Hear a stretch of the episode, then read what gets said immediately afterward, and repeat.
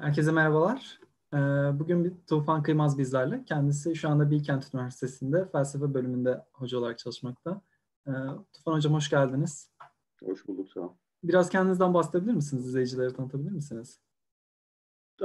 Şöyle söyleyeyim kısaca. Bilkent'te ben zaten okumuştum. Lisans derecemi Bilkent'ten almıştım. Bilkent felsefeden almıştım. Ondan sonra Amerika'da Indiana Üniversitesi'nde doktoramı yaptım. Bütünleşik doktora. Mastersız direkt oraya gittim. 6 senede. Ondan sonra da tekrar Bilkent Üniversitesi'ne geldim. Önce okutma olarak geldim. Şimdi doktoralı öğretim üyesi olarak. Esas çalışma alanım zihin felsefesi. Doktoramı da zihin felsefesi üzerine yapmıştım. Şimdi de felsefeye giriş dersi veriyorum.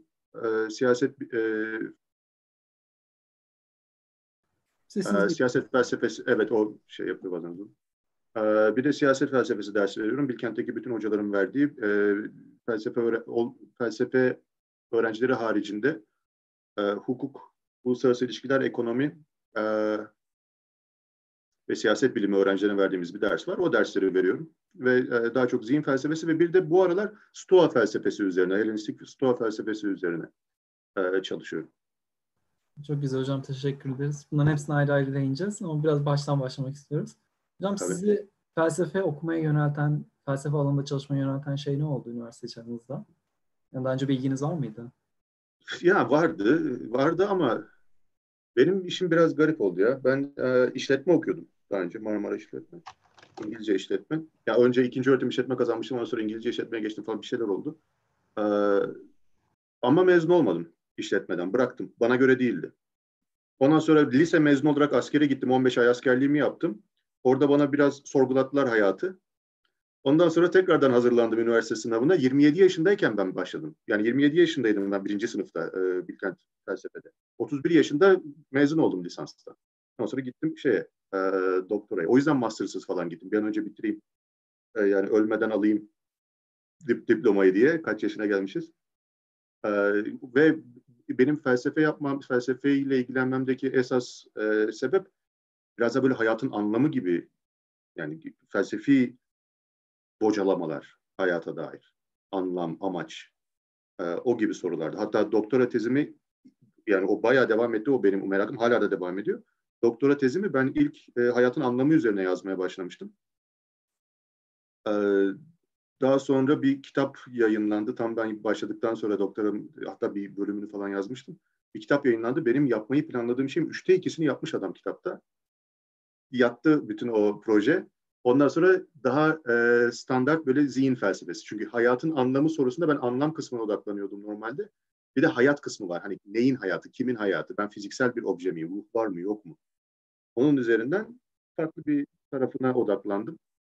Ve zihin felsefesi esas benim çalışma alanım, zihin felsefesi olacak. Çok ilginç hocam aslında, yani her gün karşılaşmadığımız bir kariyer öyküsü dinledik sizden, yani biraz. Benimki biraz öyle dolambaçlı oldu. Hocam diğer sorulara geçeceğiz ama şeyi merak ediyorum, yani belli bir süre bir bölümü okuyup, yani Türkiye'de kendi sevdiği bölümü okumayıp ama yine de bitireyim bari kafasında olan insanlar çoktur. Sizin böyle o motivasyon nereden geldi? Ben bu işi yapmayacağım, ben bölüm değiştireceğim, farklı bir şey yapacağım. O tatmin etmiyordu beni kesinlikle. Yani kişiden kişiye değişir. Kimisini bazı şey tatmin eder, kimisini etmez. İnat da diyebiliriz buna bu arada. Yani bilmiyorum iyi bir şey mi ama yani inat da diyebiliriz buna. Öyle bir hayatta tatmin olamayacağını düşündüm. Daha yani para kazanabilirdim. İyi para kazanabilirdim. Hani gerçekten şey yaptım. Ama mesela 4. sınıfa gelmişim. Ben bu arada işletmeyi 3 tane dersim kalmışken bıraktım. Yani dayanamadım artık. Yani bayağı dedim yeter. 4. sınıfta, hatta uzattım da biraz. Bütün sınıfta 88 kişi falandık İngilizce işletmede Marmara'da. Staj yapmayan bir tek ben vardım. Hani anlatabiliyor, içimde olmadığı çok belli. Yani yapmıyorum. Hani umurumda değil. Öyle sündürdük. Ondan sonra yok yani nasıl olsa ben, bana uygun bir iş değil. Yapamaz mı? Para niçin? Parayı mutlu olmak için istemiyor mu insanlar? Mutlu olmayacağın kesinse, o paranın seni mutlu edemeyeceği bir hayat yaşayacağın kesinse, paraya ne gerek var? Paranın bir işlevi olmayacak o zaman. Onun için bana uygun olmadığı için onu bıraktım. Askere gittiğimde bilmiyordum zaten ne yapacağımı. Askerdeyken felsefe okumaya karar verdim. Hani felsefe aşkından işletmeyi bırakmış değilim. şey yani hani böyle bir askere gideyim sonra düşünürüz. Evet bakalım nedir yani. Çünkü bana uygun değildi, onu biliyordum. Neyin bana uygun olduğunu bilmiyordum. Ama sonradan askerdeyken bir kitap okudum zihin felsefesi üzerine. Zaten ilgim vardı felsefeye ama hayatla çok alakalı bir şey değil gibi geliyordu. Hani dışarıdan bakana soyut. Böyle çok hayata dair değil. Fakat hayata baya hayatla ilgili bir şey olduğunu gördüm. Biraz daha felsefe girdikten sonra dedim ben yani bunu yapmak istiyorum. Çok güzel anlattınız hocam. Peki Bilkent'e girdikten sonra öğrencilik hayatınız nasıldı? Yani buradaki Bilkent'teki öğrencilik hayatınızla Indiana'daki öğrencilik hayatınızı kıyaslarsanız biraz. Şimdi Indiana'da tabii ki şimdi şey açısından farklı. Orada doktor öğrencisi, burada lisans öğrencisiydim. Evet. Şimdi bir o fark var.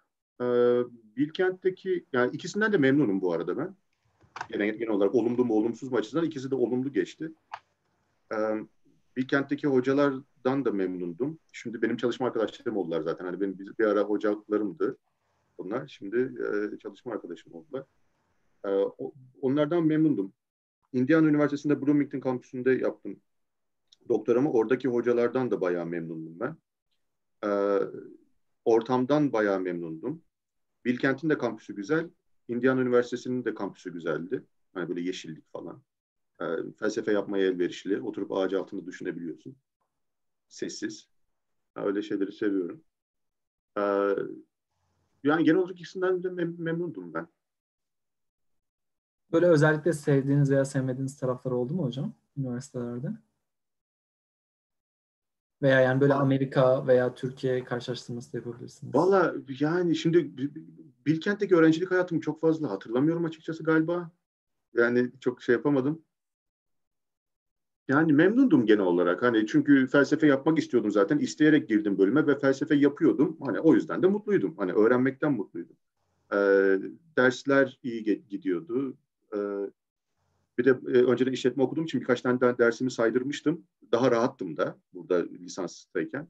Rahat ben yaptım işimi yani. Hani, derslerde az kişi oluyor Bilkent'te öğrenci sayısı. Hocayla birebir iletişim içerisinde olabiliyorsun. Ya o açıdan şeyde iyi geçmişti. Amacım felsefe öğrenmekti zaten. Onu yaptık. Indiana'da yalnız bir kültür şoku çok fazla oldu diyemem. Kültür şoku. Fakat çok uyuşamadım orada pek insanlarla. Yani arkadaştık ama yani çok fazla biraz rekabet vardı mesela ortamda. Birbirini desteklemekten ziyade birbiriyle rekabet. Halbuki rekabete ne gerek var? Ya, ama tabii ondan sonra da işe girecek insanlar. Hani iş için rekabet herhalde öyle bir şey düşünüyorlar. Gerçekten iş bulmak zor Amerika'da felsefe alanında. Yani öyle bir rekabetçilik ortamı vardı. Hani böyle bir insanlar birbirleriyle konuştukları zaman sürekli sanki alttan alta herkes diğerlerinden daha akıllı olduğunu göstermeye çalışıyormuş gibi bir şey hissediyordum ben insanların konuşma tarzından. O yüzden çok fazla mesela sosyal anlamda beni tatmin etmemişti Indiana. Okul olarak çok iyiydi, hocalar çok iyiydi, dersler çok iyiydi, kaynaklar çok iyiydi. Ama bir şey eksikti sanki. O samimiyeti eksik buldunuz galiba. Ha, evet öyle diyebilirim. Evet anlayabilirim. Çok güzel hocam. Ben chat'ten bir soru gelmiş aslında. Onu sormak istiyorum size. Biraz daha farklı bir soru. Hocam felsefe okumanın üniversite giriş sınavı için ve zihin egzersizi açısından faydalı olacağı söyleniyor. Doğru mudur? Ben 10. sınıf öğrencisiyim. Hangi kitapları okuyabilirim? Ya şimdi şöyle bir şey söyleyeyim. Kitap tavsiyesi önce onu söyleyeyim. Evet. Ne yazık ki bilmiyorum ya. Ne yazık ki öyle verebileceğim bir kitap tavsiyesi yok. Bizim Bilkent'te çünkü biz orijinal kaynaklar üzerinden gidiyoruz hep. Yani şimdi açıp da John Stuart Mill'le Immanuel Kant'ı oku diyemem. Evet. Yani o yüzden bilmiyorum. Türkçe kaynak zaten bilmiyorum. Fakat şöyle bir site var. İlgilenenlere onu tavsiye edebilirim. One Thousand World Philosophy diye bir site var. Burada giriş seviyesindeki öğrenciler için, giriş seviyesinde felsefe dersi alan öğrenciler için 1000 kelimeyi geçmeyecek şekilde tarifler var. 1000 kelimeyi geçmeyecek şekilde anlatıyorlar. Bu Wikipedia'nın şeyi biraz daha usturuplu bir versiyonu. Çünkü hakem onayından geçerek yayınlanıyor. Yani akademik bir altyapısı var. One Thousand World Philosophy. Okay.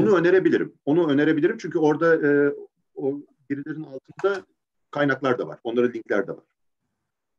Bence en iyisi o online olarak. Hakemli olduğu için bayağı da incelikli tutuyorlar. Diğeri neydi diye o sorunun başka bir parçası daha vardı. Hocam felsefe çalışmak. Anladım. Felsefe çalışmak şey yapar mı? Yani beyni açar mı? Zihni geliştirir mi? Yani bilmiyorum.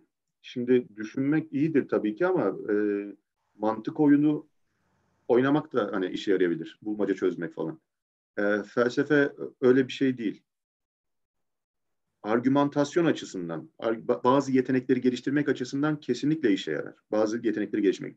Benim şu anda düşündüğüm, acaba bu yetenekler mesela üniversite sınavı için falan öğrencilerin ihtiyaç duydukları yetenekler mi? Hangi yetenekleri geliştirir hocam? Oradan gidelim belki. Mesela en önemli geliştireceği, felsefe yapmanın geliştireceği en önemli yetenekler kendini açık ve düzgün bir şekilde ifade etme yeteneği bir. Hem sözlü olarak hem yazılı olarak. Çünkü evet, sen bir şey yazdığın zaman herkesin ondan aynı şeyi anlaması lazım. Çok düzgün bir şekilde kendini ifade etme yeteneği. İki, iyi argümanı kötü argümandan ayırma yeteneği.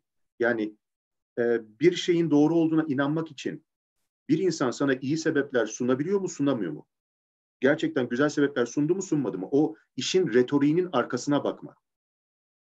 Anlatabiliyor muyum? Şimdi evet, gerçekten onun arka planında bana gerçekten iyi bir sebep verdi mi, vermedi mi inanmak için? Ben buna ikna olmalı mıyım, olmamalı mıyım? Bunun argüman değerlendirmesi. Artı kendi fikirlerini oluşturma bir konuda. Tamam okuyorsun, Mill'i okuyorsun, Kant'ı okuyorsun, bilmem neyi okuyorsun falan, günümüz felsefecilerini okuyorsun, sadece tarih değil. Ve cesaret. Yani sen diyeceksin, koskoca Kant için diyeceksin ki ya bak öyle diyor ahlak hakkında ama bence yanılıyor. O bence diyebilme cesareti. Bu az bir şey değil. Bu iyi bir, önemli bir yetenek. Bence deme yeteneği. Ve o bence dediğin zaman bence Kant'ın, koskoca Kant için diyorsun bence yanılıyor ama onu dediğin zaman da bunu aklen destekleme. Argümantasyon. Yeteneği, argümantasyon. Kesin yani sadece bu bana doğru gibi geliyor, bana yanlış gibi geliyor mevzusu değil. Bu felsefe, bu akıl üzerinden yapılan bir şey. Ve hani düşüncelerini açıkça kendin de görebilme. Buna metacognition deniyor. Üst biliş. Kendi düşünme sürecini gözlemleyebilme ve kendi düşünme sürecini anlayabilme. Benim ne gibi ön yargılarım var? Benim ne gibi arka plandaki inançlarım var? Ben neye dayanarak hangi çıkarımı yapıyorum? Çünkü bunları otomatik olarak yapıyoruz bazen. Önemli böyle felsefi sorular hakkında düşünürken bile otomatik yapıyoruz. Bunları otomatik değil de bilinçli olarak yapma yeteneği kazandırıyor. Felsefe. Evet, bu dediğiniz şeyler aslında sadece felsefe içerisinde değil, günümüz hayatın her yerine uygulanan bir şeyler. Çünkü tartışma farklı alanlarda dönüyor. Kesinlikle. Bence o yüzden ben kendimi çok şanslı hissediyorum felsefe hocası olarak. Ben dediğim gibi verdiğim derslerden bir tanesi Bilkent'te hukuk, uluslararası ilişkiler, siyaset bilimi ve ekonomi öğrencilerine. Şimdi felsefeci değil bu öğrenciler. Fakat evet, bence bu aldıkları dersten 2 dönem alıyorlar felsefe dersi. Social Political diye bir ders. Buradan bu yetenekleri kazanıyorlar. Ve bu çok önemli bir şey. Yani Türkiye'nin geleceğinde söz sahibi olacak olan bu insanlar, yani Bilkent gibi bir yerde okuyorlar ve yani önemli söz sahibi olacak insanlar bunlar. Ve böyle yeteneklerle karşındakini anlama, sırf seninle aynı fikirde değil diye onu böyle göz ardı etmeme, fikirlerini değiştirebilme cesaretine sahip olma. Eğer yanlışlığına dair bir kanıt görürsen, bir delil görürsen. Kesinlikle bu yetenekler sadece felsefeci için değil, herkes için çok önemli. Ben kesinlikle katılıyorum. Ben de bir mühendislik öğrencisi olarak insanların kendini ifade etmesi bazen zor oluyor. Hele içe kapanık öğrenciler için, yani bir stereotip var mühendislik öğrenciler için. Böyle şeyler oldukça önemli. Evet, evet. Kesinlikle katılıyorum. Hocam, yalnız bir şey daha söyleyeyim mi hemen burada? Evet. Bazen de felsefeyi insanlar sadece bunlara indirgeyebiliyorlar. O da pek doğru değil. Yani evet, felsefeden alınacak tek yarar bir alet çantası olarak kullanmak ve diğer şeylerde hani işe yaraması değil, işe yarıyor. Fakat sadece argümantasyon değil, aynı zamanda hani insanın kendini tanıması, insanın hayata yaklaşımına karar vermesi, kendini hayat içerisinde konumlandırması, hani ahlaki konularda kendi görüşlerini ortaya koyması. Yani sadece kullanması değil de felsefenin böyle analitik düşünme falan gibi ona kazandırdığı yetenekleri, aynı zamanda felsefenin kendisinin de ben yararlı olduğunu düşünüyorum. Kesinlikle hocam, düşünce olarak. Ben biraz daha başa dönmek istiyorum hocam. Siz doktoranızı yaptık, yüksek lisansınızı atlayıp bütünleşik yaptım, evet. Evet, bütünleşik doktora programını yaptınız Amerika'daki. Ben yüksek lisans doktora başvurusunda bulunacak öğrencilerin veya bulunmayı düşünen öğrenciler için araştırmanın ne kadar önemli olduğunu merak ediyorum. Yani seçtikleri konu mu daha önemlidir yoksa gidecekleri yer mi önemlidir? Bölümleri diyorsun. Evet. Şimdi ben Amerika'yı biliyorum. Avrupa'ya hiç başvurmadım çünkü Avrupa'da mastersız doktora yoktu benim gördüğüm, en azından benim ilgilendiğim yerlerde. Amerika'da vardı ve dediğim gibi benim yaşta geçtiği için artık dedim ben bir an önce gideyim doktoraya, master atlayayım. Aynı anda.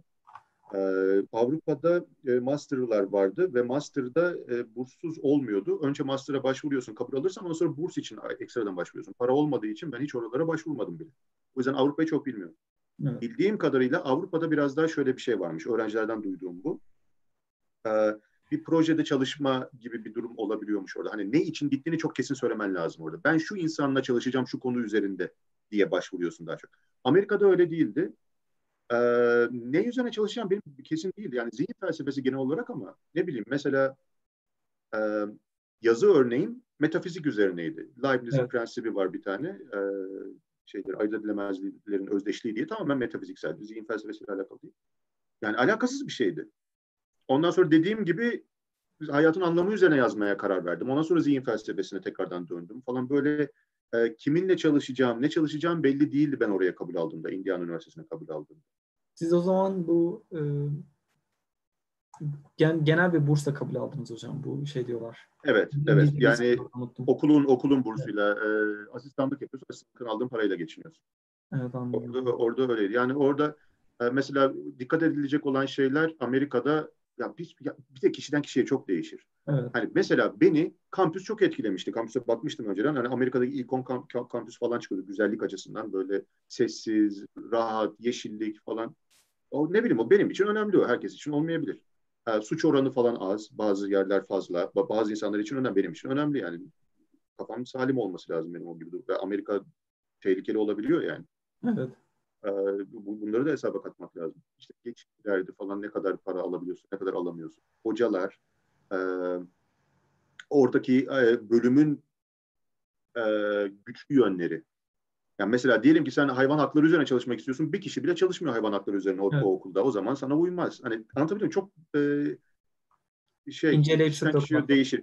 Kesinlikle incelemek lazım. Kesinlikle ona mesai harcamak lazım. Siz başvuru süreciniz nasıl oldu hocam? Onu biraz bahseder misiniz? Yani BS'i bitirdikten sonra direkt, lisansı bitirdikten sonra direkt doktoraya başvurdunuz. Yani burada tahmin ediyorum referans mektupları topladınız. Evet. Yani dediğim gibi master'a çok fazla başvurmadım. Genelde doktora bölümlerine başvurdum. Referans mektuplarını aldım. Referans mektupları alırken öğrencilere şunu söyleyebilirim. Genel olarak hani dünyaca ne kadar, eğer yurt dışına başvurulardan bahsediyorsak, ne kadar dünyaca tanınmış bir insandan alırlarsa referans mektuplarını o kadar iyi. Şimdi öncelikle bu var. Evet. Fakat yani bu durumda hani profesörden almak, yardımcı doçentten, doktor öğretim üyesinden almaktan daha iyi oluyor. Hani normal şartlar altında. Fakat normal şartlar bazen değişebiliyor. Eğer alacağınız profesör mesela dünyaca tanınmış falan olabilir fakat sizi o yeterince tanımıyorsa o zaman çok fazla bir şey söyleyemez sizin hakkınıza. Çok genel geçer şeyler söyler. Hani belli olur onun yüzeysel konuştuğu. Onun yerine sizi çok daha iyi tanıyan ve sizin hakkınızda olumlu şeyler söyleyebilecek bir yardımcı doçentin ya da doçentin mektubu ondan daha değerli olabilir. Çünkü biliyor. O soruluyor insanlara. Nereden ne kadar tanıyorsunuz siz bu öğrenciyi diye. Yani bundan 4 sene önce ben birinci sınıfta benden bir ders almıştı, yetmez. Özellikle hocalarla beraber bir projede yer aldılarsa öğrenciler, hani ofis saatlerinde vakit geçirdilerse, yani hoca tanıyorsa onun etkisi daha fazla. O referans mektubunun etkisi daha fazla. Mesela onu düşünebilirler. Artı referans mektubu aldıkları zaman hocalara açıkça şunu söyleyebilirler. Yani hocam eğer mümkünse hani şu gibi şeylerden bahseder misiniz? Hani unutmayın. Mesela bakın şöyle bir proje yapmıştık. Ben şöyle bir rol oynamıştım diye hatırlatabilirler. Bunda hiçbir sakınca yok. Şöyle bir şey tavsiye ederim. Gene yurt dışına başvurularda özellikle eğer hocalarına rica ederlerse öğrenciler, derlerse ki hocam benim İngilizcemin iyi olduğunu da söylerseniz iyi olur diye. Yani hocanın tabii ki evet. Özellikle ana dili İngilizce olmayan insanların başvurularında bu önemli bir şeymiş. Ben de sonradan öğrendim. Yani hocalardan böyle bir şey istemeleri tabii ki hocanın inisiyatifinde. Yani ister yazar ister yatmaz. Ama hani hocaya bir hatırlatma açısından hani İngilizcemin iyi olduğunu da belirtir. Çünkü nereden bilecekler ki? Hani GRE'ye giriyorsun, bilmem neye giriyorsun. Tamam TOEFL, MOEFL falan var ama onlar çok hani böyle standartize edilmiş testler olduğu için çok fazla vermiyorlar. Bir de hani bir hocadan, yani derste konuşuyor İngilizce, çok da güzel akıcı konuşuyor falan gibi bir şey söylemesi artı. Yani onu düşünebilir öğrenciler. Böyle bir şey. Bir isteyenin bir yüzü kara. Yani sonra... Onların referansların hepsi alan içinde mi olması lazım? Yani alan, yani hepsi felsefe hocasından mı olması gerekiyor hocam? Çalışacağı yere göre. Mesela bazı biraz daha empirik çalışacak olabilir. Zihin felsefesi yapıyordur ama biraz daha empirik kısmına da girecektir işin. O zaman bir psikologdan da alabilir. Hani psikoloji hocasından da alabilir. Ya da yapay zeka çalışacaktır. Bilgisayar mühendisinden de ders almıştır. O da bilgisayar mühendisi hocadan da yani alabilir. Bu tamamen ne üzerine çalışacağı, ne üzerine odaklanacağıyla alakalı. Ama hepsi alakalı olması gerekiyor benim kadarıyla. Evet. Yani şunu soruyorlar. Şimdi başvuruları değerlendirecekler. En büyük cevaplamaya çalıştıkları şey bölümün, öğrenci kabul ederken, biz şimdi bu öğrenciye yatırım yapacağız. Burs vereceğiz, asistanlık vereceğiz, bir şey yapacağız. Master'sa 2 senemizi vereceğiz, doktora ise 5, 6, 7, 8 neyse. Çok uzatmamakta fayda var ama uzayabiliyor. Bu kadar senemizi, bu kadar kaynağımızı ayıracağız. Başkasını almayıp bunu alacağız. Baktıkları şey, değer mi acaba bizim bu yatırımımıza? Bu insan başladığı işi bitiren bir insan mı? Ciddi bir insan mı? Ona bakıyorlar, ona karar vermeye çalışıyorlar. Başladığı işi bitirecek, kendisini geliştirebilecek bir insan mı? Çünkü lisans seviyesinde biraz daha fazla hocalar sana ne diyorsa yapıyorsun. Artık doktora seviyesinde sen kendine biraz daha yön vereceksin. Sen karar vereceksin ne hakkında yazacağını, ne yapacağını. Acaba bu insan bu olgunluğa sahip mi? Kendisi önüne hedefler koyabiliyor ve bu hedefleri takip edebiliyor mu? Bunlara cevap vermeye çalışacak. Bu yüzden de hani hocalardan referans mektubu alacağı zaman öğrencilerin beraber projelerde falan çalıştıkları hocalardan alırlarsa hoca o zaman onlara diyebilir. Bak şöyle bir projede bana yardımcı oldu. Şöyle bir işe girişti ve devam etti. Düzgün bir şekilde devam etti gibi. Öyle düşünebilir öğrenciler. Yani artı mesela ders dışı aktivitelerde, kulüplerde falan aktif olmak, organizasyonlar düzenlemek, konferanslar, şunlar bunlar neyse ne yapıyorlarsa artık öğrenciler. Onları düzenlemek, oralarda aktif olmak da bu anlamda bilgi verebilir kabul kurumuna. Hani, yani hem başladığı işi bitirebilme hem de bir organizasyon yeteneği olarak. Evet ve inisiyatif alıyor. İnisiyatif alıyor. Evet. Yani ona dayatılmadığı halde, çünkü nedir öğrencinin not ortalaması zaten yüksek olacak. Ondan bahsetmiyorum bile. Yani o zaten yüksek olacak. Zaten üzerine düşeni yapacak. Artı bununla yetinmeyip bir de üzerine bu öğrenci inisiyatif alıyor. Okuma grupları düzenliyor. Atıyorum. Kulüpte aktif oluyor. Konuşmacı getiriyor. Ya da konuşma düzenliyor öğrenciler arasında. Bizim var Bilkent'te felsefe kulübü bayağı aktif bizim. Onlar mesela atölye çalışmaları düzenliyorlar. Derslerde çok fazla odaklanılmayan konular üzerine okuma grupları falan yapılıyor mesela kulüp içerisinde. Yani bunlar önemli şeyler. Not da önemli. Bu arada bunlar en önemli şey değil. Ama bunlar da önemli. Çok güzel açıkladınız hocam. Peki siz oraya gittikten sonra, yani kabul aldıktan sonra oradaki hayatınız nasıl geçti? Yani PhD yıllarınız tahmin ediyorum 5 sene sürdü be. 6 sürdü. 6. Yani zaten de en az 6 sürüyor. Kağıt üstünde 5 diyorlar. En az 6. 6'dan önce mezun olan ben görmedim zaten. Çünkü bütünleşik ya. Evet. Zaten master doktora beraber. 3 tane ders alıyorsun. 3 tane de yazıyorsun. Tezini yazıyorsun. Bizde öyleydi. Ama uzatan çok vardı. 10 seneye kadar falan uzatan vardı. Benim orada bana da dediler biraz daha uzat diye, ki mezun olurken makale yayınlayarak mezun ol dediler. Ben makale yayınlamadan mezun oldum. Tezimle uğraştım, bitirdim hemen. Çünkü bir sene daha uzatsaydım finansal sıkıntılardan dolayı bana burs verip vermeyecekleri kesin değildi. O riski alamadım. Burs vermeyiz dediler mi ben tası tarağı toplayıp gelecektim geriye. Gidecekti o diploma. Onun için kastım kendimi. Evet. Pahalı. Pahalı. Yani o parası olmayana zor. Ben zorlanmıştım açıkçası. Hallettik ama kolay olmadı. Onu söyleyeyim. Bir de özellikle Amerika'dan bahsediyorsak sağlık sigortası, sağlık şeyi çok kötü Amerika'da. Yani o kadar evsiz insan boşuna yok orada. Bir sağlıkları bozuluyor, bir şey oluyor. Bir sürü para borçlanıyorlar. Ödeyemiyorlar. Evlerini falan her şeylerini kaybediyor insanlar. Yani sağlık sigortası gerçekten sağlık düzenlemeleri kötü Amerika'da. Ben orada takıntılı gibi dişlerimi fırçalıyordum sürekli. Aman çürümesin, aman bir şey olmasın diye. Yoksa gidemem ki. Yok yani. Çok zor. Gerçekten o kısım zor yani orada. O parasız okumak biraz yani risk alıyor insan orada. Onu artık öyle kumar gibi biraz. Zorluk çekme ihtimali var. Para, o sağlık mevzuları beni biraz şey yapmıştı, zorlamıştı. Bir o vardı beni zorlayan işte Amerika'da. O dediğim gibi daha kültür falan mevzuları da. Yani çok fazla kültür şoku falan yaşamadım. Hani onlar da insan yani öyle çok çok garip şeyler yapmıyorlar. Ama ne bileyim oturuyorlar Amerikan futbolu falan izliyorlar. Ben izlemiyorum. Hiç de ilgimi çekmiyor. Ya da barlara gidiyorlar. Barlar bangır bangır. Ya hiç iki insan birbirini duyamıyor. Bağıra çağrı konuyor. Yok adamlarda meyhane kültürü yok yani. İşte Amerika'da. Orada sıkıntı vardı biraz. Rahat rahat konuşulmuyor yani. Öyle bir kültürleri var. Onun dışında ben kampüs içerisinde bir evde kaldım. Ev kiraları çok fazla. Yani o çok şey gidiyor. Ona para çok gidiyor. Oda arkadaşıyla kalmayı tavsiye ediyor genelde insanlar. Özellikle Amerikalı bir oda arkadaşı bulursa öğrenciler dillerini de geliştirirler. Yapılan hatalardan biri Türklerin beraber yaşaması bir yerde ve hep birbirleriyle konuşmaları ve böylece İngilizcelerini geliştirmiyorlar.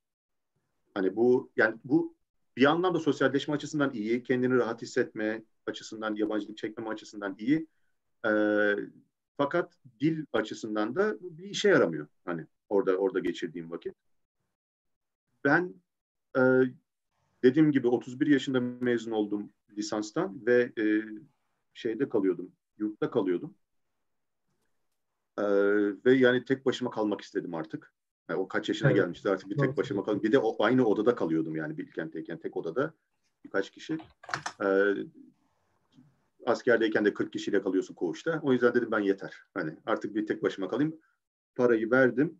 Zorluk çektim biraz para açısından. Dediğim gibi ev kiraları pahalı ama ben 6 sene boyunca tek başıma küçük bir stüdyo daire gibi bir yerde yaşadım. Hani ben o ev arkadaşın sayesinde dilini geliştirme tavsiyesine uymadım mesela. Fakat böyle bir tavsiyenin olduğunu biliyorum ve bana da mantıklı geliyor açıkçası. Çok güzel açıkladınız hocam.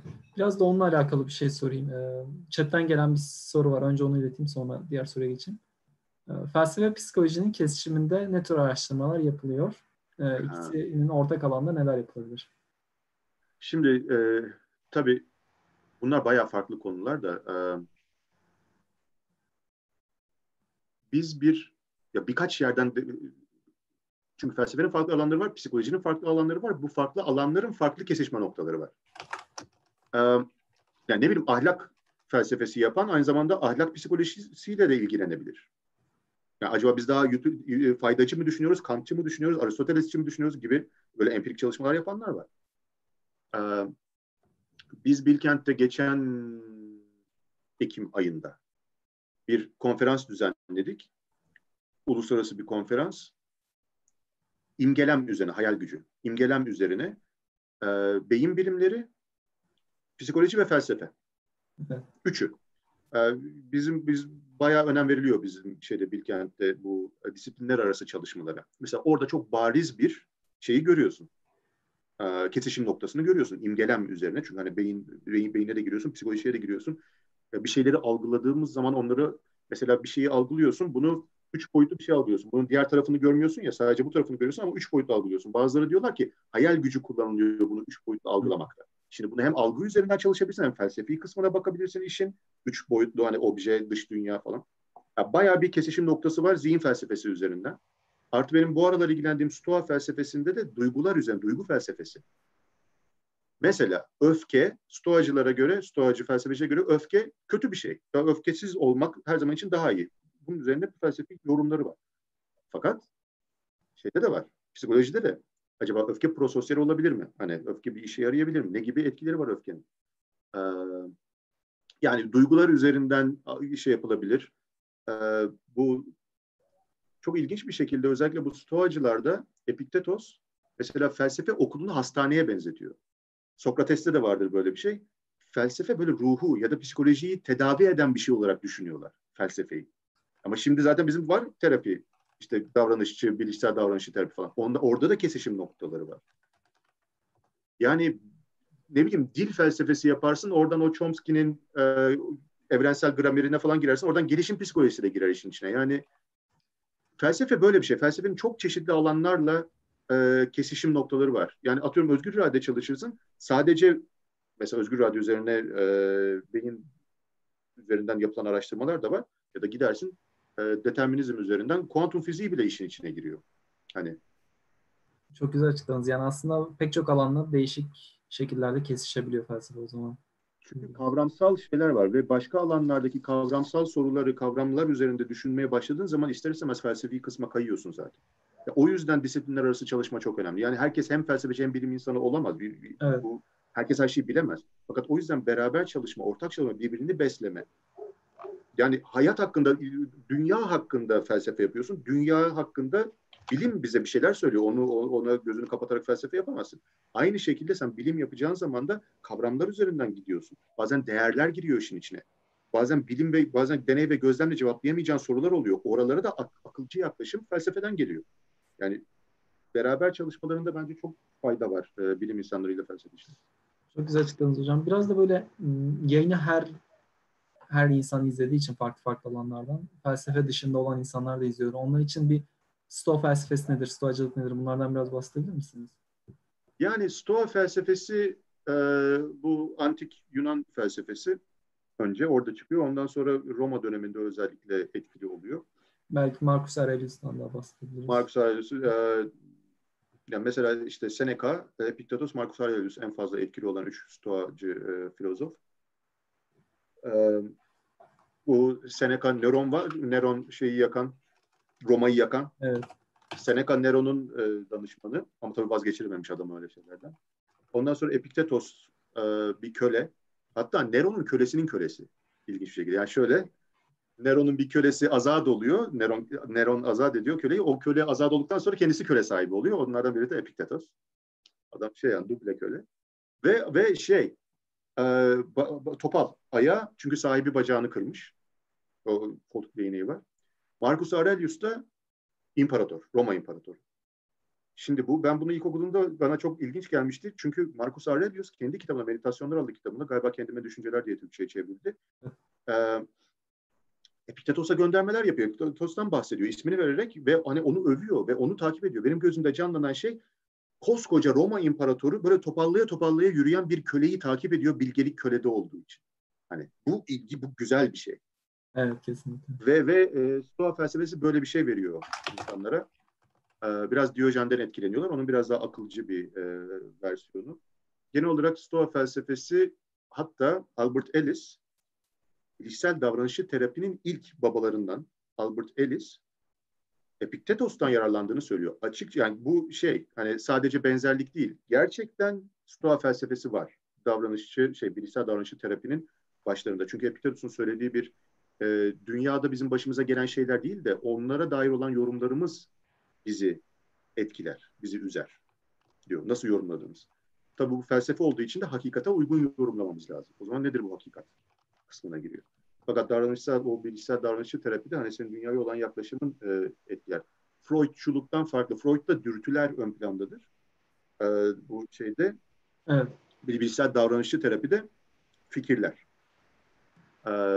Hani buralardan günümüze kadar hala bayağı bir etkisi var Stoa felsefesinin ve genel olarak hayatın amacı olarak erdemi belirliyorlar. Ve erdemli bir insanın aynı zamanda mutlu olacağını söylüyor. Yani amaç hayatta mutluluk değil, erdem. İyi insan olmak. Fakat diyorlar erdemli insan mutlu olur. Hani bunun bir sürü argümanları var. Sadece şimdilik ne olduğunu söyleyeyim. Peki bu erdeme nasıl ulaşacaklarına inanıyorlar hocam? Erdem şöyle bir şey. Bu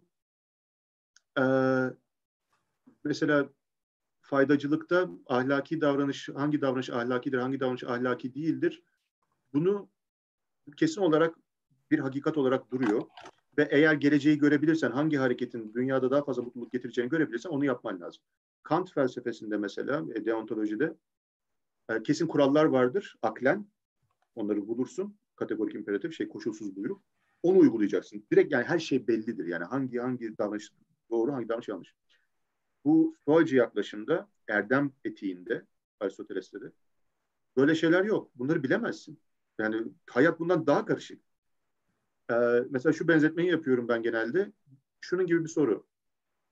İyi insan nedir sorusu yani. Nasıl yapar? Şöyle bir durum karşısında iyi insan nasıl davranır? Bazen ahlaki ikilemler oluyor.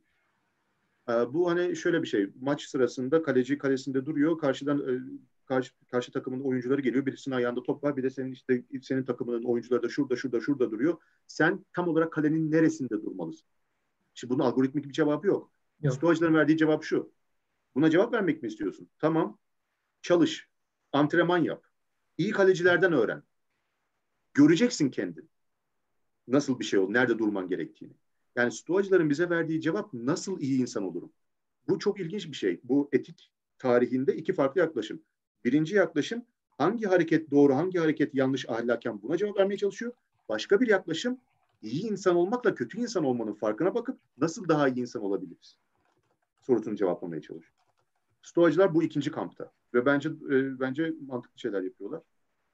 O yüzden erdem kendini geliştirmekle alakalı, kendine yani iradeni geliştirmekle alakalı, diğer insanlara yardımcı olmaya çalışmakla, hani ama nasıl olacak, hangi durumlarda nasıl olur?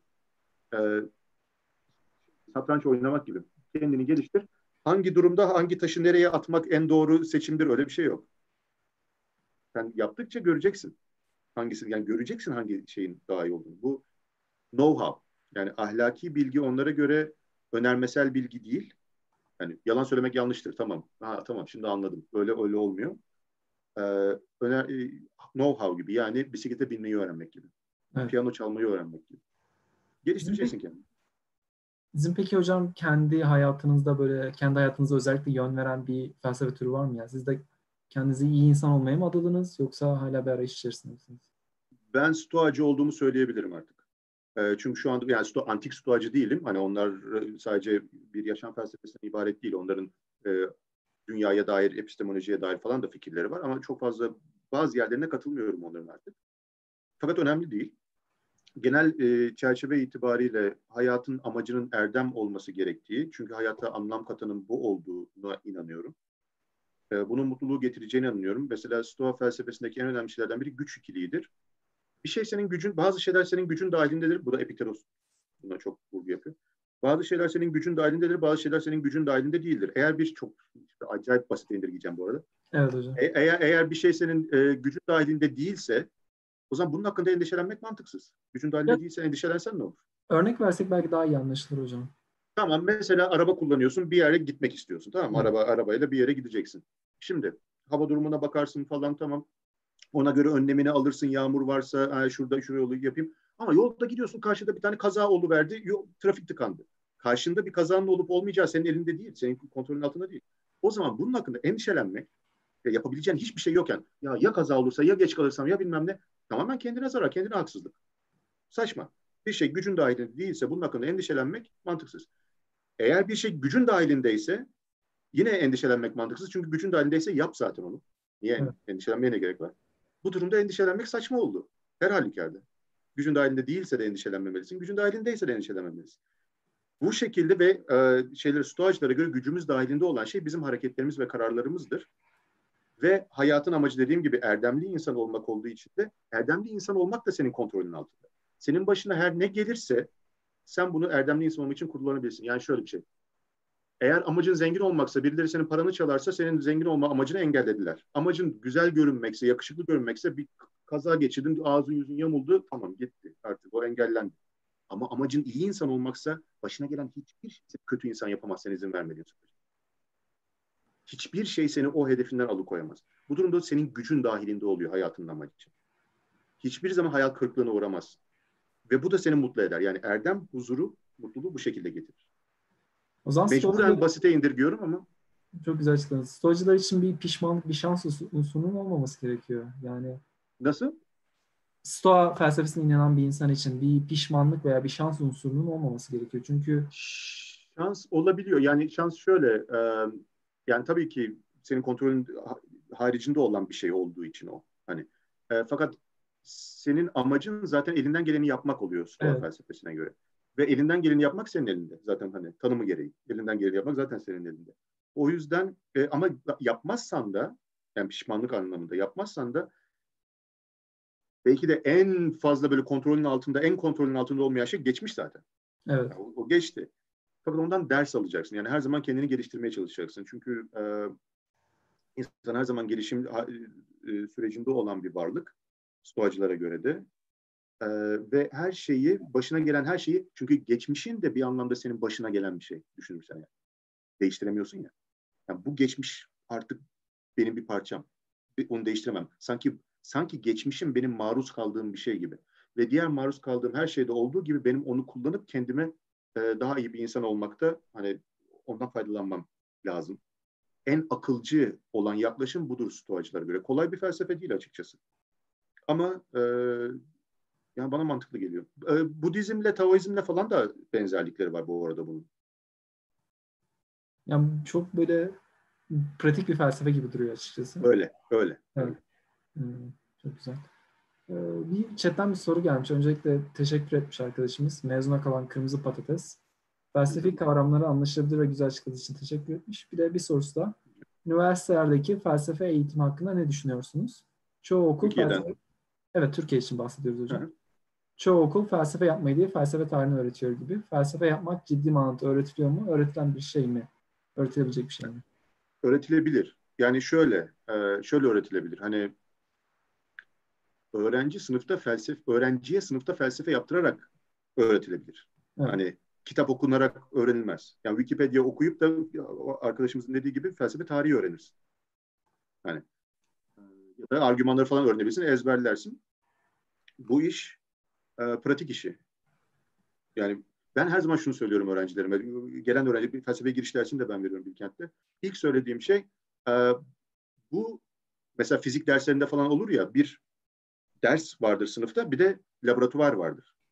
Bir de laboratuvarını yaparsın, orada deneyleri yaparsın. Benim ilk söylediğim şeylerden birisi bu, laboratuvar şu anda. Ders yok. Bunun ders kısmı yok. Bu sadece laboratuvar. Burada felsefe yapacağız beraber. Öyle öğreneceksiniz. Okuyarak bak. Yani felsefe kelime anlamı bilgelik sevgisi değil mi? Evet. Filos, arkadaşlık anlamında bir sevgi Yunanca'da. Sophos da filozof, Sofia bilgelik. Fakat başkasının bilgeliğinin sevgisi değil, başkasının bilgeliği değil o sevilen şey. Kendi bilgeliği. Ve o bilgeliği de Seneca'nın çok sevdiğim bir lafı var. Kimse tesadüf eseri bilge olmaz diyor. Yani tesadüf eseri zengin olabilirsin doğduğun aileye. Tesadüf eseri iyi görünümlü olabilirsin genlerinden. Fakat tesadüf eseri bilge olan yoktur. Çalışacaksın onun için. Yani felsefeye bilgelik sevgisi doğru kelime anlamı. Fakat o sevdiğin bilgelik senin peşinde koştuğun bilgelik. Senin kendi bilgeliğin. Bu da yani ben düşünüyorum. Yani gerçekten de felsefe şu anlamda öğretilebilir. Felsefede hocanın rolü böyle TED Talk veren insan gibi konuşmak değil. Evet. Biraz daha böyle antrenör gibi. Hani sen yapacaksın işi, o sana yaparken yol gösterecek felsefeyi. Mantık hatalarını gösterecek, ön yargılarını gösterecek ve sen onları kullanarak kendini geliştireceksin. Şuna da ben bunu duyuyorum. O arkadaşımın söylediği şeyi ben duyuyorum. Çok fazla bilgim yok açıkçası Türkiye'deki felsefe bölümlerine dair. Spekülasyon yapmak istemem. Fakat ben de duyuyorum öyle şeyleri. Felsefe tarihi biraz daha ön planda olmasını. Mesela bazen öyle şeyler oluyor. Yani felsefe yapıyorum deyince kimi çalışıyorsun diyorlar. Hani kimi çalışıyor? Hegel'i mi? Heidegger'i mi? Kimi çalışıyorsun? Ben kimseyi çalışmıyorum. Ben problem çalışıyorum. Ben zihin felsefesinde zihin beden problemi üzerine odaklanıyorum. Ya da din felsefesinde işte kötülük probleminin üzerine.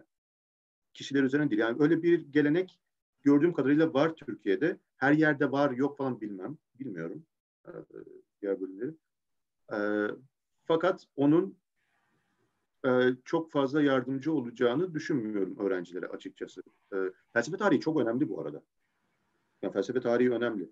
Fakat tarih değil de felsefe öğrenme, argümantasyon üzerinden. Ama açıkçası gerçekten de spekülasyon yapmak istemiyorum. Yani diğer bölümleri bilmiyorum. Hani onlara ya o işi düzgün yapmıyorlar falan, öyle bir şey söylemek istemiyorum bu arada, bilmiyorum. Tabii ki. Ben biraz da şeyden bahsetmek istiyorum. Yani yayından önce de kısa bir sohbetimiz olmuştu. Doktora çalışması olarak hayatın anlamı, amacı üzerine çalışmak istemiştiniz. Peki hocam sizin yaptığınız yani ön çalışmalarda, bu gibi çalışmalarda ne buldunuz yani hayatın anlamı olarak veya hayat nedir sizin için? Ben açıkçası bu stoacılıkla örtüştü benim fikirlerim. Hani böyle stoacılığı okuyup hakikaten çok doğru söylüyorlarmış gibi olmadı biraz. Ben farklı bir yoldan benzer yere vardım stoacılıkla. Şöyle bir şey düşünüyordum mesela. Bu arada Amerika ile burasının farkını falan sormuştum hani. Amerika'da da ben felsefeye giriş dersi falan verdim. Etik dersinde de hayatın anlamı mevzularından konuştum. Kimsenin umurunda değildi. Türkiye'ye bir geldim, öğrenciler, herkes hayatı sorguluyor memlekette. Bilmiyorum neden ama yani. Onların ilgisini çekti bayağı ve öğrencilerimle ofis saatlerinde falan konuştuk. Ondan sonra okuma grupları yaptık. Ekstradan hayatın anlamı üzerine.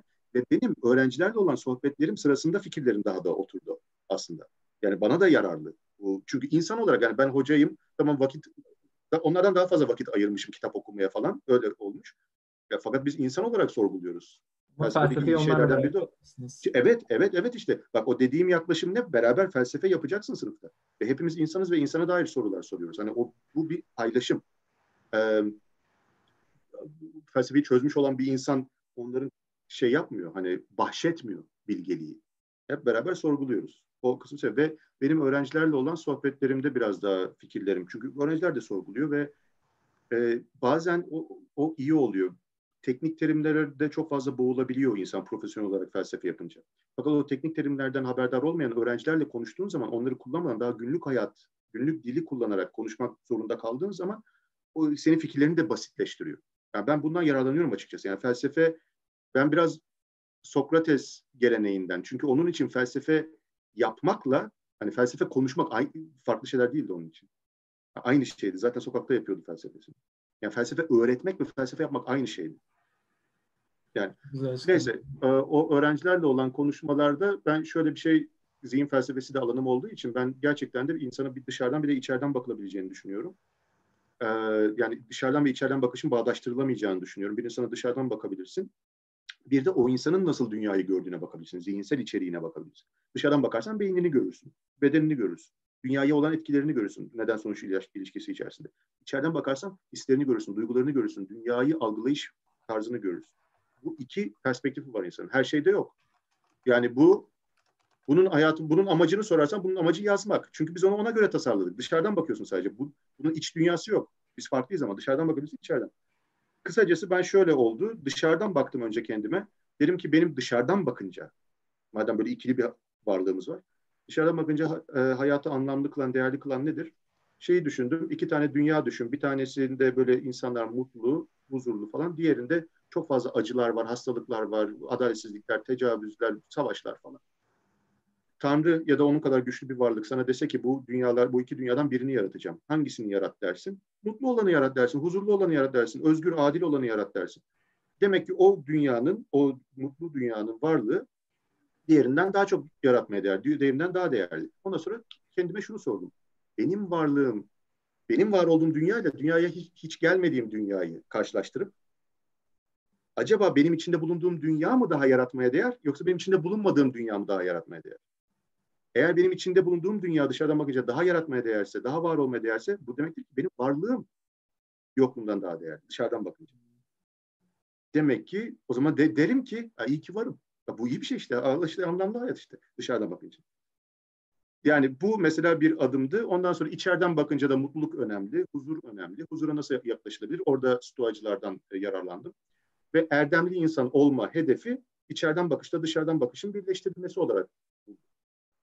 Çünkü hem dışarıya katkı, normal şartlar altında erdemli insan zaten dünyaya katkıda bulunan insandır. Aynı zamanda mutlu da olur. Oldu işte birleştirdik. Hem dışarıdan hem içeriden bakışı. Erdemli insan olmayı bir hayatın amacı olarak aklen. Bu beni ikna etti açıkçası. Bu argüman. Yani benim şu anda beni tatmin eden cevap bu. Çok güzel açıkladınız hocam. Açıkçası yani bu dernek olarak da bizim bu yaptığımız yayınlar veya farklı çalışmalarımız hani insanlara bir şey kattıkça veya geri dönüşler aldıkça biz de mutlu oluyoruz ve iç huzurluyoruz belki biraz da. Evet kesinlikle.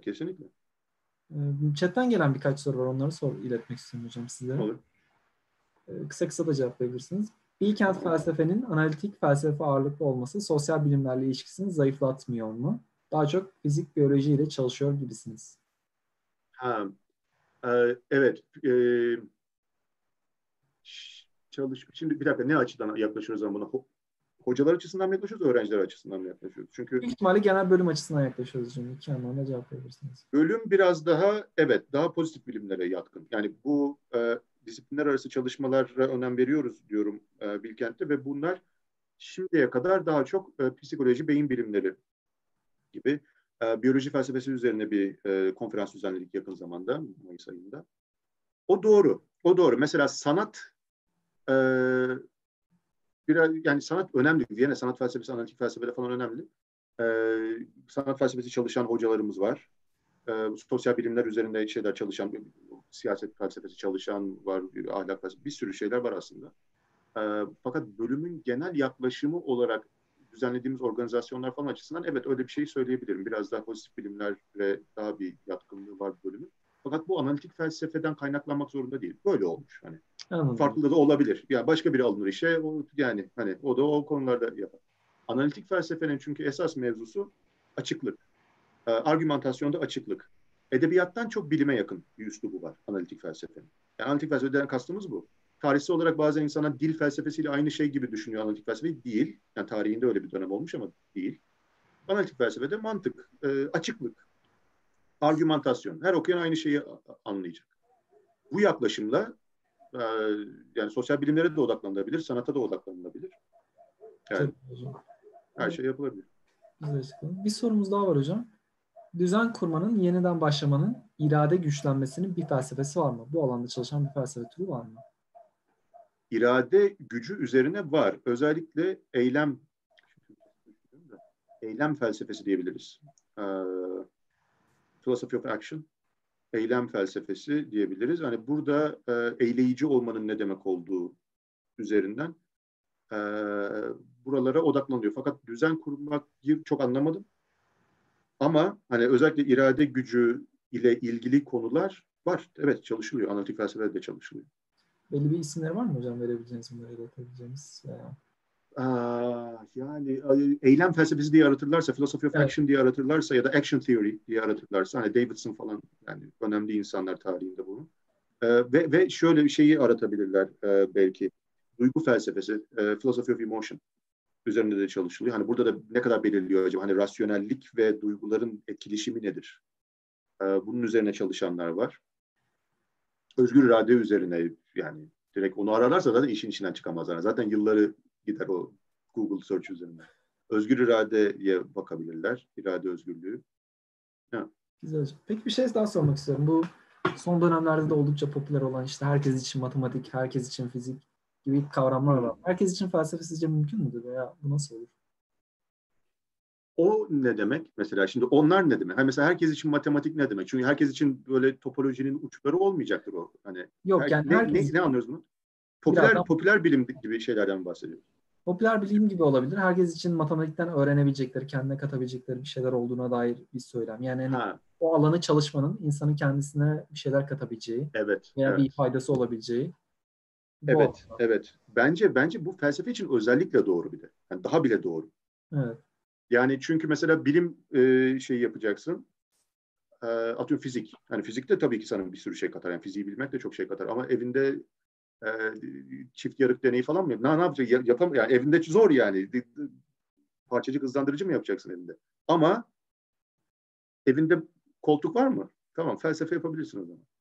Yani buna bazı felsefeciler katılmıyor. Yani biraz daha empirik yapmak daha iyi diyorlar. Fakat ben açıkçası daha böyle koltukta yapılabilecek felsefe geleneğini seviyorum.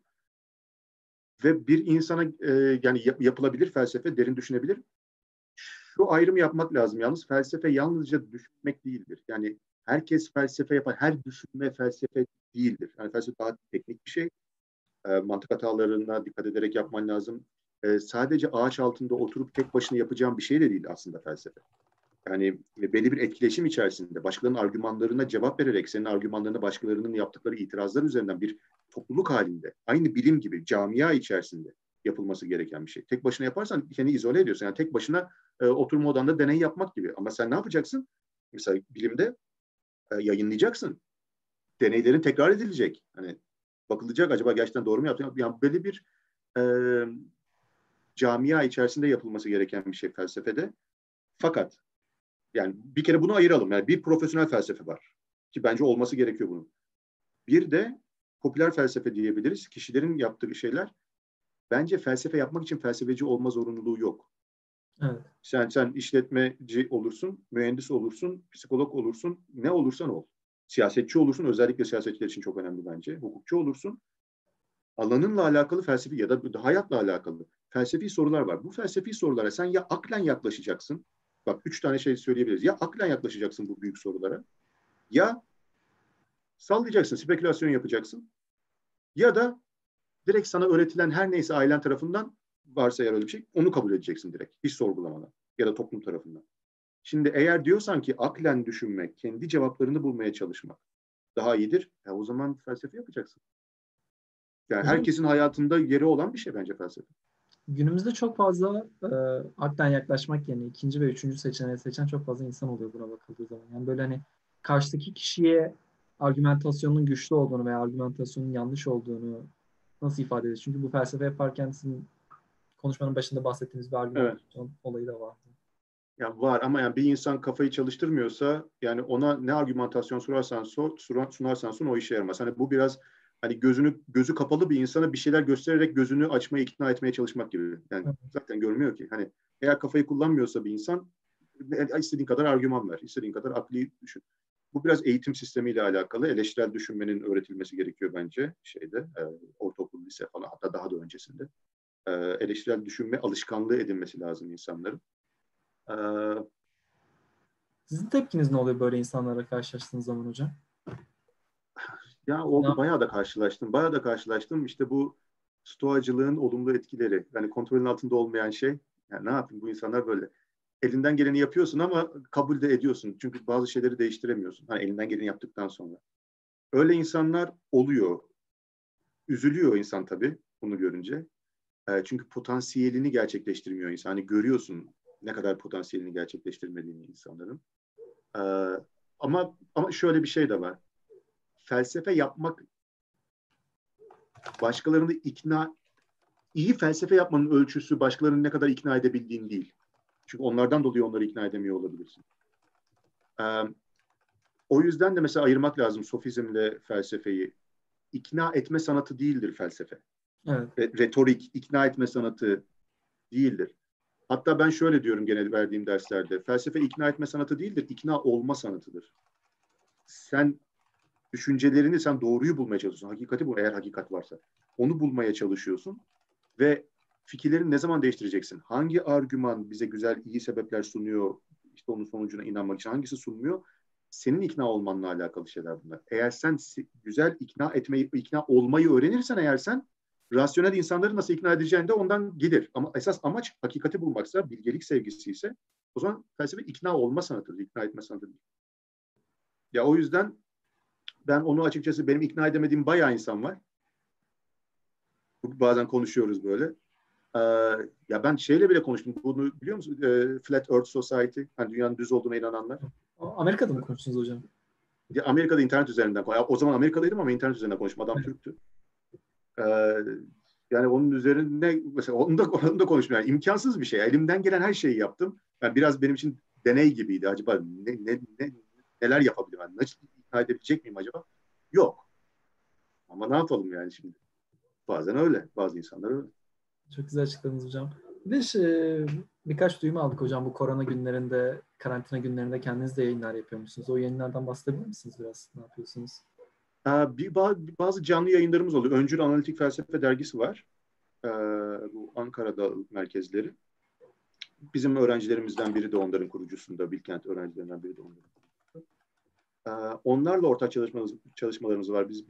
Ben aynı zamanda Bilkent felsefe topluluğunun da danışman hocasıyım. Hani o topluluk da onlarla çalışıyor. Biz bölüm olarak da onlarla bazen çalışıyoruz. İyi işler çıkarıyorlar. Onlarla canlı yayınımız oluyor. Her cumartesi saat 8'de onların YouTube kanalında. Bu işte üzerine. Salgın durumu üzerine. Yani şöyle, içinde bulunduğumuz bu durumun İnsanlar için daha ön plana çıkarttığı felsefi sorular nelerdir? Şu anda bizim yaptığımız gibi oluyor biraz da. YouTube'da izleyenler soru soruyorlar. Onların üzerinden konuşuyoruz. Artı ben YouTube videoları çok acemi bir şekilde de olsa elimden geldiğince YouTube videoları yapmaya çalışıyorum. Stoa felsefesi üzerine. Daha bugün bir tane nasıl felsefe makalesi yazılır diye İngilizce bir şey koydum. Hani insanlar evlerindeyken yararlanabilecekleri şeyler yapmaya çalışıyorum. O Stoa felsefesinin arka planını anlattığım, bu biraz önce verdiğim argümanlardan falan bahsettiğim. Çünkü dediğim gibi geleneğim analitik gelenek olduğu için yani ne hakkında konuşuyorsan argüman sunman lazım. Yani sadece Stoacılar bunu söyledi, bak bu felsefe, bu tarihsel olarak buradan geldi değil. Neden doğru olduğunu iddia ettiler. Nedir bunun akli arka planı nedir? O gibi şeyleri yapmaya çalışıyorum. Günümüzde içinde bulunduğumuz duruma nasıl uygulanabileceğine dair. Elimden geldiğince. Çok güzel açıkladınız hocam. Peki şeyi sormak istedim. Konuşmanın içi biraz da oradan, yani şu an günümüzde işte bir kısmımız karantina altında, bir kısmımız böyle sağlık sorunlarıyla yüzleşiyor. Bu durumlarda felsefe bize nasıl yardımcı olabilir? Nasıl yaklaşmalıyız? Ben açıkçası şöyle düşünüyorum. Bu kolay değil. Yani kişinin uğraşmasını gerektiriyor. Yani felsefeden yararlanacaksa bir insan kişinin efor sarf etmesi gerekiyor bundan yararlanabilmek için. Çünkü felsefeden alınacak bence en azından bana çekici gelen felsefi akımlarda kesinlikle yararı olabileceğini düşünüyorum. Fakat bu yarar daha hayatı anlamlandırmaya ve kendi varlığını hayat içerisinde konumlandırmaya dair bir rehberlik sunması şeklinde oluyor. Bu da şöyle şu demek. Başına bir olay geldi mesela. Ha tamam ben bu olaya şimdi nasıl yaklaşayım? Okuyayım Epiktetos'tan öğreneyim bunu şeklinde değil.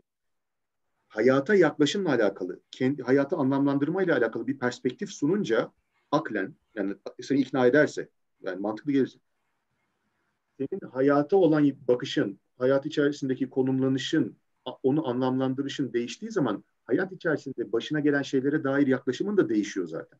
Hani sadece koronavirüs mevzusuna dair, sadece başına şöyle bir şey geldi ona dair, sadece böyle aşk meşk ilişkilerinde, romantik ilişkilerde sadece ona dair, arkadaşlık ilişkisinde sadece o değil. Onlar da var. Fakat dünyaya genel bakış açını şekillendirmek esas felsefi yaklaşımı daha psikolojik yaklaşımdan bence ayıran. Hani böyle bilişsel davranışsal terapiye bakarsan çok yararlı şeyler var orada. Bu arada tavsiye ederim öğrencilere bakmalarını. Terapiste gitmeleri gerekiyorsa gitmelerini ya da internetten de araştırabilirler. Bazı teknikleri kendileri de uygulayabilirler. Fakat orada bazı teknikler mesela nefes kontrolü, işte bedenle alakalı kas gevşetme falan. Yani tamam güzel, yararlı. Fakat anlatabiliyor muyum felsefenin ne kadar farklı yaklaştığını? Yine aynı şekilde kaygıyı azaltıyor. Yine aynı şekilde endişeyi azaltıyor felsefi bir yaklaşım. Fakat senin dünyaya bakışını hakikate daha uygun hale getirerek yapmaya çalışıyor bunu. Bu arada sadece Batı felsefesi olmak zorunda değil. Yani ben Batı felsefesinden bahsediyorum. Stoacılık bana çok uygun geldiği için. Fakat Budizm'de de var, Taoizm'de, onların dini yönleri de var tabii ki ama. Çok tam Doğu ile ilgili bir soru geldi hocam. Onu sormak istiyorum. Doğu ve Batı felsefelerini karşılaştırabilir misiniz? Bunların ikisinde de kendimi geliştirebileceğimiz bir yol önerebilir misiniz? Var. Yani şöyle, şimdi üslup farkı var biraz aralarında ve şimdi şu ilginç. Şimdi şöyle bir şey diyebilirim. Doğu felsefesi biraz daha din ile daha yakın ilişki içerisinde. Fakat bunu söylediğim zaman Batı felsefesi böyle değil gibi anlaşılmamıştır. Çünkü Orta Çağ Batı felsefesi de öyle. Yani o da dinle iç içe. Stoacılıkta bile var dini bazı temalar bulunabilir yani. Şöyle söyleyeyim. Bir deney yapılıyor. Nispet diye birileri, tabii Nispet'ti galiba onu yapan ismi. Bulunabilir internetten. Şöyle bir deney yapıyorlar. Psikolojik deney. 3 tane resim gösteriyorlar insanlara. Bu 3 resim bir köpek, bir inek, bir de saman. Köpek var, inek var, saman var. 3 tane resmi gösteriyorlar insanlara. Ondan sonra diyorlar ki bunları gruplayın. Bunların hangisi dışarıda kalır? İkisini gruplarsan hangisi dışarıda kalır? Amerika'da ve Çin'de yapıyorlar. Amerika'da yaptıkları zaman bu deneyi insanlar genelde köpekle ineği beraber koyuyorlar. Saman dışarıda kalıyor. Ot dışarıda kalıyor. Çin'de yaptıkları zaman inekle saman, inekle ot aynı kategoride oluyor. Köpek dışarıda kalıyor. Neden? Çünkü Batı gözünden Amerikalılar kategoriye bakıyorlar. Hangisi aynı kategori? Hangisi? İkisi de hayvan ya. Köpekle inek. Hangi hayvan kategorisinin içerisinde? Saman, ot dışarıda kaldı. Bitki olduğu için. Kategorileştiriyor. Böyle bir kodlaması var dünya yargılayışında. Çin'de ilişkiye bakıyorlar. Neden inekle saman aynı yerde? Çünkü inek samanı yer. Köpek dışarıda kaldı. Adam daha dinamik, daha ilişkiye yönelik. Böyle bir yaklaşımın felsefi olduğunu düşün. Felsefi sorulara yaklaşımda ne gibi sonuçlar çıkarabileceğini düşünebilir insanlar. Yani farklı bir kavramsallaştırma, farklı yerden geliyor. Ve eğer siz alıştıysanız, Batı yaklaşımına alıştıysanız Doğu yaklaşımı size çok hitap etmiyor. Bu onun yapılması anlamında, değerli olmadığı anlamına kesinlikle gelmiyor. Yanlış veya doğru değil. Yanlış ya da doğru değil. Dünyaya farklı bakış açıları, dünyaya farklı kavramsallaştırma. O yüzden kesinlikle değerli olduğunu düşünüyorum. Fakat ben açıkçası zorluk çekiyorum vites değiştirmekte. Anlatabildim mi? Farklı yani. Yaklaşım farklı. Üslup farklı. Yaklaşım farklı. Mantıksal örgü farklı. Yani o apayrı bir şey. Bazı insanlar bunu becerebiliyorlar. Yani ikisinde de uzman olan insanlar var. İmreniyorum o insanlara da. Ama ben biraz zor görüyorum bunu. Bu biraz akıcı olarak farklı dillerde konuşmak gibi herhalde. Farklı kavramsallaştırmalar yani farklı evet yani kavramlar farklı. Bazı dillerde olan kavramlar başka dillerde olmayabiliyor. O yüzden yani direkt tercüme edilemiyor. Birebir tercümesi olmuyor. O kadar farklı oluyor. Çok güzel hocam. Bir soru daha gelmiş. Chat'ten onu iletmek istiyorum. İyi yayınlar öncelikle. Hocam sizce günümüzde bir insan Diyojen gibi yaşayıp hayattan tatmin olması mümkün müdür? Diyojen fazla uçta. Diyojen toplumsal bütün normları reddediyor doğal olmadıkları için. İnsanlar karşısında tuvaletini falan yapıyor hiç umurunda değil. Yani Diyojen'in söylediği Sokrates'i böyle Sokrates'in hormonlu versiyonu gibi bir şey Diyojen. Yani Sokrates de esas insanın kendi şeyidir diyor. Hani mutluluk. Başka insanlar senin hakkında yargıları seni etkilemez. Yani Diyojen onu bayağı abartıyor ve kendini bu konuda geliştirmek için ve mutluluğu yalnızca kendi içinde bulmak için özellikle utanmazlığını geliştirmeye çalışıyor. Yani özellikle utanmazlıktadır diyor yani. Utanmak neden utanasın ki diyor başka insanlar. İlginç bir şey yapıyor orada Diyojen. İnsanlara kendi hayatlarını sorgulattırıyor yaşamıyla Sokrates gibi. Çünkü görüyor insanlar ya ben o kadar çalıştım, ettim, para kazandım.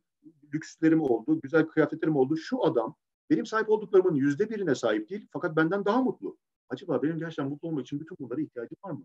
Şimdi bak adam varlığıyla sorgulattırıyor insanları. Şimdi yalnız bu mümkün mü? Bunlar çok marjinal insanlar. Yani mesela manastıra kapanıp Budist rahip olmak da herkese göre değil. Yani bu çok uç.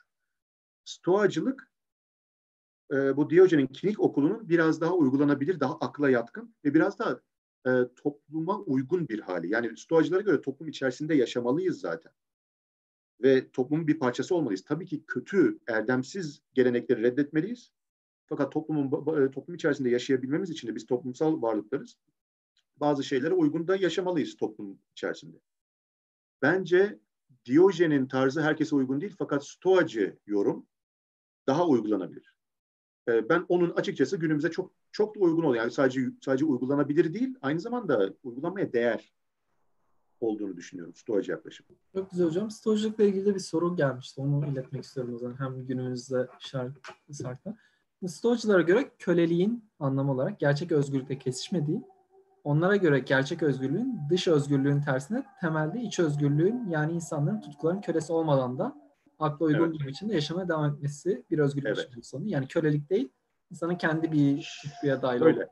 Şöyle, Epiktetos bunu diyor mesela ve Epiktetos köleydi ya zaten. Hani adamın ağzından köle lafı çıkınca biliyor yani neden bahsettiğini. Ve Epiktetos bunu açık diyor. Gerçek diyor kölelik, kendi o arzularının kölesi olmaktır. Gerçek özgürlük onun köleliğinden kurtulmaktır.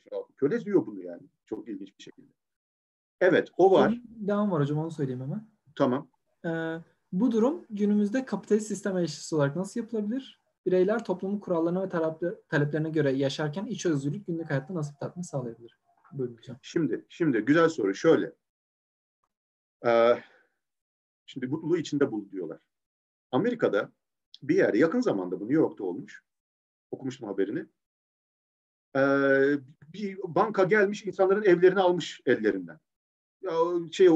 Dalavere yapmış orada. İnsanların ellerinden almış evlerini. Ondan sonra insanlar tabii ayaklanmış, şikayet etmiş falan. Ondan sonra o banka insanlara bedava mindfulness eğitimi. Hani mutluluk içinizde. Mutluluğu içinizde bulun. Mutlu olmak için evinize ihtiyacınız yok. Tamam biz sizden aldık ama yani aslında size bir zarar veremeyiz. Mutluluk kendi içinizde. Bu mesela bu çok yanlış. Stoacılıkta mutluluğu kendi içinde bulmak, toplumdaki adaletsizliklere tepki göstermemek değil kesinlikle. Bu kısım çok önemli. O yüzden stoacılıkta önemli olan temel amaç mutluluk değil. Çünkü mutluluğu kendini kandırarak da bulabilirsin. Esas amaç mutluluk değil. Esas amaç erdem, iyi insan olmak. O zaman mutluluk onunla beraber geliyor zaten. Onlara göre. Huzur onunla beraber geliyor. Çünkü iyi insan olmaktan mutlu oluyorsun o zaman. Ve iyi insan olmak demek zaten dünyaya katkıda bulunmak demek. Oturduğun yerden iyi olamazsın. Yani bunu şey gibi düşün. Mesela ne bu? Mesela peçete, kağıt diyelim. Yanıcı bir şey. Bunun yanıcı olması demek, sen bunu ateşe tutarsan bu yanacak. Eğer ateşe tuttun bunu, attın fırına, bir türlü yanmıyor. Yanıcı değil demektir bu. Erdemli insan da normal şartlar altında, şartlar kendini gösterdiğinde erdemli davranan insandır. Sen eğer tehlikeyle karşılaştığın zaman kaçıyorsan cesur değilsin demektir. Yalan söylüyorsan dürüst değilsin demektir. Adaletsizliğe cevap vermiyorsan, ona karşı çıkmaya çalışmıyorsan adil bir insan değilsin demektir. Yani erdemli insan olmak demek, bu kendi içinde bulmak bu anlamda. Erdemli insan olmak zaten dünyaya olumlu katkıda bulunmak. Yani kesinlikle dünyadaki adaletsizliklere gözümüzü kapayalım da mutluluğu içimizde bulalım değil. Doğru hocam, erdemli insanın günümüzde böyle öncü insan, lider insan, aynı zamanda bir şeylere tepki gösteren insan da olması gerekiyor. Evet. Mesela değişik anlamlarda lider olabilir bu insan. En azından rol modeli olarak. Eğer becerebilirse, eğer kendini geliştirirse yeterince. En azından rol model olarak ve burada Diyojen gerçekten var temelinde stoacılığın. Hani ondan yararlanıyorlar ve dediğim gibi Diyojen'in felsefesiyle hayatı birbirinden ayrıştırılamaz. Sokrates'te de öyleydi. Felsefesi ve stoacılarda da böyle. Felsefesiyle hayatı birbirinden ayrıştırılamaz. Felsefesini yaşayarak insanlara felsefesini anlatıyor bir anlamda. Aynı onun gibi erdemli insan da belli şartlar altında öfkelenmeyerek, aklen doğru olan şeyi yaparak diğer insanlara şöyle bir örneklik teşkil eder. Demek ki öfkelenmek zorunda değilmişim ben. Demek ki adaletli bir şey yapmak için öfkeyle kendimi kaybetmeme gerek yokmuş. Demek ki ben sevgimden dolayı ya da adalet duygumdan dolayı doğru olanı yapabilirmişim. Fevri davranmama gerek yok, gözümün kararmasına gerek yok ya da şöyle bir durumda endişelenmeme gerek yok. Bak bu adam endişelenmeyebiliyor. Dünyaya bakışı daha gerçekçi. Anlatabiliyor muyum? Yani yaşamımla bu anlamda liderlik olabilir. Bunun ötesinde daha bildiğimiz anlamıyla liderlik de olabilir tabii ki. Çok güzel açıkladınız hocam. Çok güzel bir sohbetti. Süremizin yaklaşık 10 dakika açtık. Tamam. Teşekkür ederiz. Biz tabii. Genel olarak herkese sorduğumuz 2 soru var. Onu iletmek istiyorum size. Tabii. Birincisi, bizi izleyenlere önereceğiniz film veya kitap tavsiyesi olur mu? İkincisi, bizi genelde lise ve üniversite öğrencileri izliyor, takipçilerimiz. Onlara genel olarak hayat hakkında tavsiyeleriniz neler olur? Şimdi film ve kitap. Ben filmleri genelde kafa dağıtmak için izliyorum. Hani böyle çok sanatsal, her şey olabilir hocam, falan. Yani şey, yani tamam. Ya. Çünkü şey gibi oluyor. Yani zaten sürekli kafa çalıştığı için, hani şey, işimiz öyle olduğu için, bir de şimdi film izlerken de o benim izlediğim filmleri de şimdi tavsiye edemem. Şimdi neyi Endgame'i falan mı tavsiye edeyim, Marvel şeyleri falan? Soru tamamen açık hocam yani. Yok öyle. Habermek isterseniz, böyle bir şey aramıyoruz.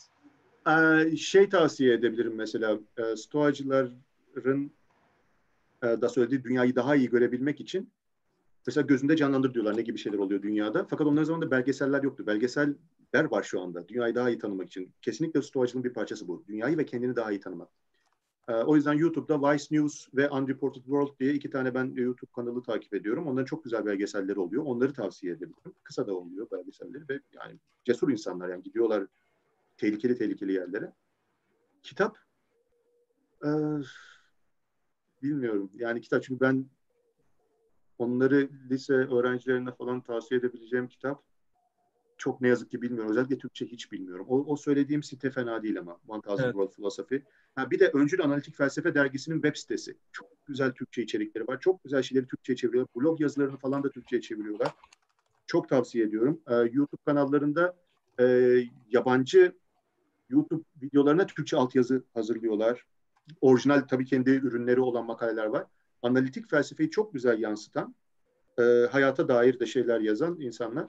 Onu tavsiye ederim. O bayağı yararlı olur bence öğrenci. Öncül Analitik Felsefe Dergisi'nin web sitesi çok güzel. Güzel hocam. Bir de hayata dair bir şey demiştin değil mi? Evet. Hayata dair ne diye? Stoacı olsunlar. Yani bilmem, yani öyle söyleyebilirim. Hani felsefi düşünme. Ha, bir de mesela eğer hayata dair insanların soruları varsa, ki olabiliyor, hayatın anlamına, amacına, özellikle şu anda içinde bulunduğumuz durumda daha da sorgulayabilir insanlar. Bu ölümlere dair istatistikler falan alıyoruz her gün. Hani ölüm, hayatın anlamı falan, bunlar biraz daha ön plana çıkmış olabilir insanlar için. ne yazık ki zamanımız olmadığı için çok fazla bu konuda konuşamayacağım ama şunu söyleyebilirim. Eğer ki bu konular onlara kendini daha çok gösteriyorsa ve sıkıyorsa artık insanlar hani bu gibi şeyler, bunlara cevap arıyorlarsa, böyle bir varoluşsal bunalım gibi bir durum oluyorsa, kendini gösteriyorsa ya, orada söyleyebileceğim şey bu erdem etiği yaklaşımıyla o gibi şeylere panik halinde cevap vermeye çalışmak değil, biraz sakin olmak. Çünkü ben onu şuna benzetiyorum. İnsan bir odaya girdiğinde oda karanlıksa ilk yapacağı şey nedir? Işığı açmak. Çünkü evet, görmek istiyoruz, anlamak istiyoruz. İlk yaptığı otomatik. Rahatsız oluyorsun açmazsan.